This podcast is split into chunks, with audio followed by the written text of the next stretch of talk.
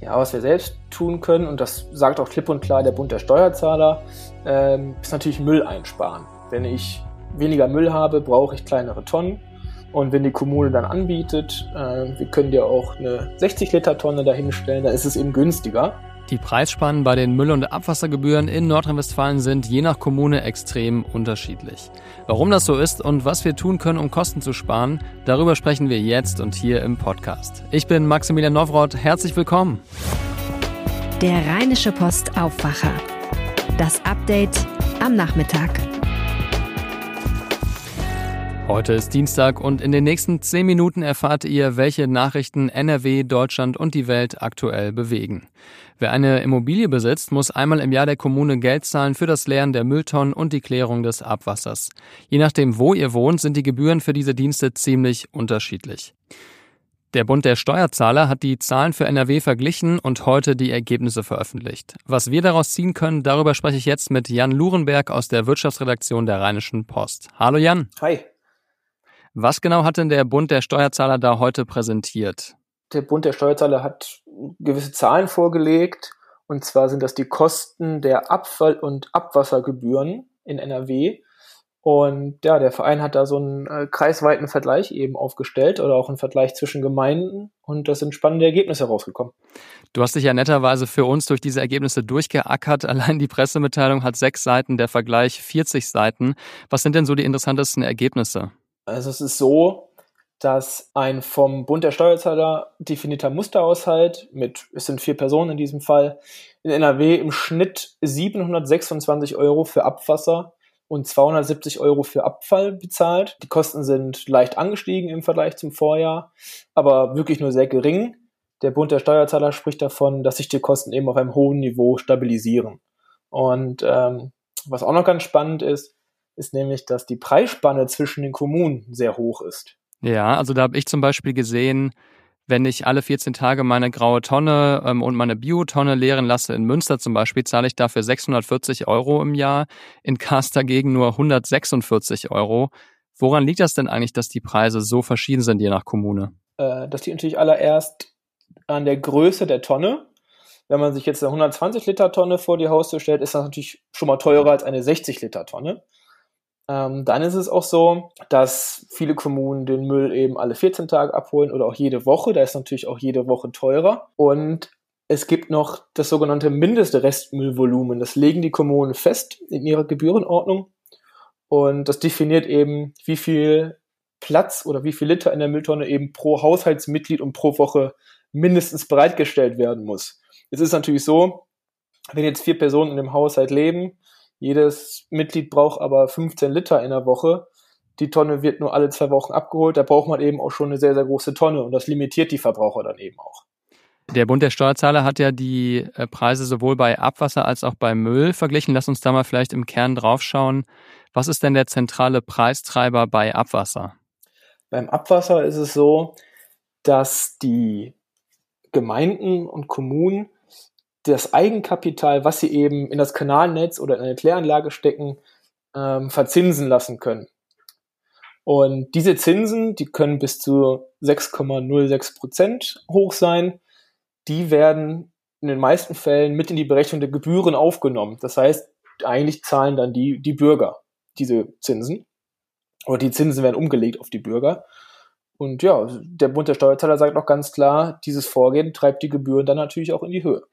Das heißt, in den Kommunen, wo die Zinsen niedriger sind, also wo zum Beispiel die Anschaffung für die Anlage günstiger war oder der Kredit niedriger, da ähm, zahle ich weniger im Vergleich zu einer Kommune, die da mehr investiert hat und das eben umwälzt auf die Bürgerinnen und Bürger.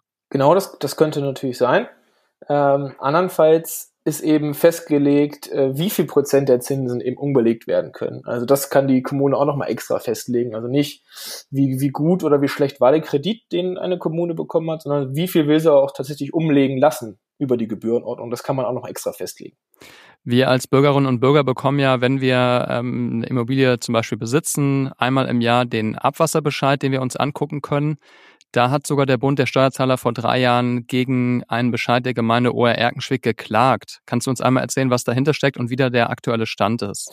Der angesprochene Zinssatz von gerade eben der lag im Fall der Stadt äh, Erkenschwick im Jahr 2017 bei auch über 6 Prozent, noch über die 6,06 Prozent, die jetzt aktuell erlaubt sind. Und Bund der Steuerzahler hat eben dagegen geklagt, dass es unrechtmäßig ist oder schlicht zu hoch ist und die Bürger zu sehr belastet sind. Und derzeit läuft eben der Prozess noch am Oberverwaltungsgericht in Münster.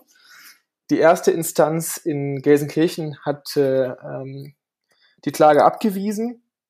Doch der Bund der Steuerzahler ist da relativ optimistisch, dass ja vielleicht im Laufe des nächsten Jahres, Anfang des nächsten Jahres da eine positive Rückmeldung kommt. Okay, das wird natürlich wie immer juristisch noch ein Weilchen dauern. Hat denn der Bund der Steuerzahler ein paar Vorschläge gemacht, wie sich schon jetzt auch außergerichtlich die Gebühren senken lassen können, um die Leute zu entlasten? Ja, das bezieht sich dann aber eher auf die Müllgebühren. Ähm, zum Beispiel fordert der Bund der Steuerzahler mehr Wahlfreiheit für die Bürger. Ich habe es gerade schon mal angesprochen. Ähm, kleinere Tonnen, Tonnen, anderen äh, Abfuhrrhythmus. Das könnte natürlich dafür sorgen, dass äh, Bürger weniger zahlen. Gleiches gilt ähm, zu dem Mindestrestvolumen. Wenn das natürlich äh, geringer wird, könnten auch kleinere Tonnen angeschafft werden. Ähm, darüber hinaus ähm, können natürlich auch die Bürger einiges machen. Ja, erklär uns das doch mal zum Abschluss. Ich denke, das interessiert ja auch viele, ähm, wenn man sich jetzt nicht auf die Kommune verlassen will, dass die etwas ändert, was wir selbst tun können in unserem Alltag. Beim Müll ist es auf jeden Fall die größte Devise, dass man Müll eben einspart. Dann kann man eine kleinere Tonne vor die Haustür stellen oder, den Müll selbst.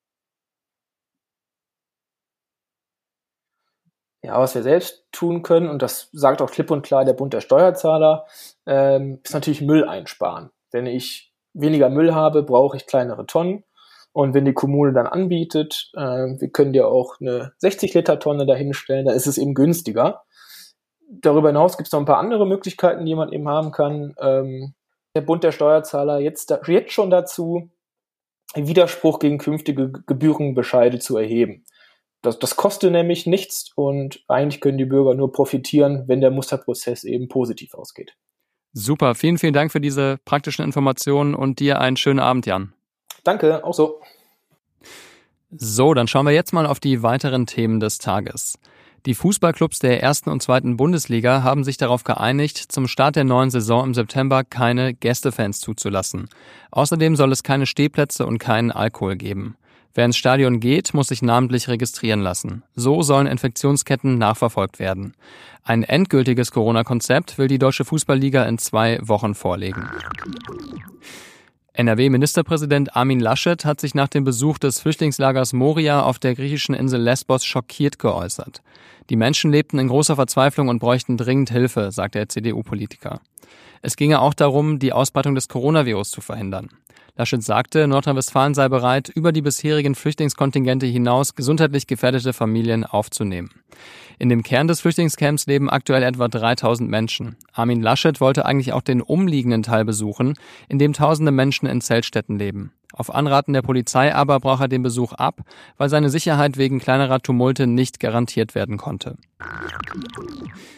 Gestern haben wir hier im Podcast ausführlich über die kommende Maskenpflicht in Schulen gesprochen. Heute hat Landesschulministerin Yvonne Gebauer gedroht, Schülerinnen und Schüler mit einem Schulverweis zu bestrafen, wenn sie sich weigern, während des Unterrichts eine Mund-Nasen-Bedeckung zu tragen. Die aktuellen Infektionszahlen ließen ihr bei der Entscheidung keine Wahl, sagte die FDP-Politikerin. Der ehemalige AfD-Politiker Andreas Kalbitz lässt nach seinem Rauswurf aus der Partei sein Amt als AfD-Fraktionschef im Brandenburger Landtag vorerst ruhen. Kalbitz hatte zuvor angekündigt, an dem Amt festhalten zu wollen. Er war aus der Partei geflogen, weil er eine frühere Mitgliedschaft bei den Republikanern und einer rechtsextremen Organisation verschwiegen hatte. Nach einem Bericht über eine schwere Erkrankung des emeritierten Papstes Benedikt XVI. hat sich heute der Vatikan zu Wort gemeldet und spricht von einer schmerzhaften, aber nicht ernsten Krankheit. Unter Berufung auf den persönlichen Sekretär Benedikts, Georg Genswein, schrieb die Pressestelle des Vatikans, Zitat, der Gesundheitszustand gibt keinen besonderen Anlass zur Sorge. Abgesehen vom hohen Alter eines 93-Jährigen, der dabei ist, eine hochakute Phase einer schmerzhaften, aber nicht ernsten Krankheit zu überwinden. Die Zahl der offenen Stellen in Deutschland ist im zweiten Quartal um eine halbe Million im Vergleich zum Vorjahr gesunken.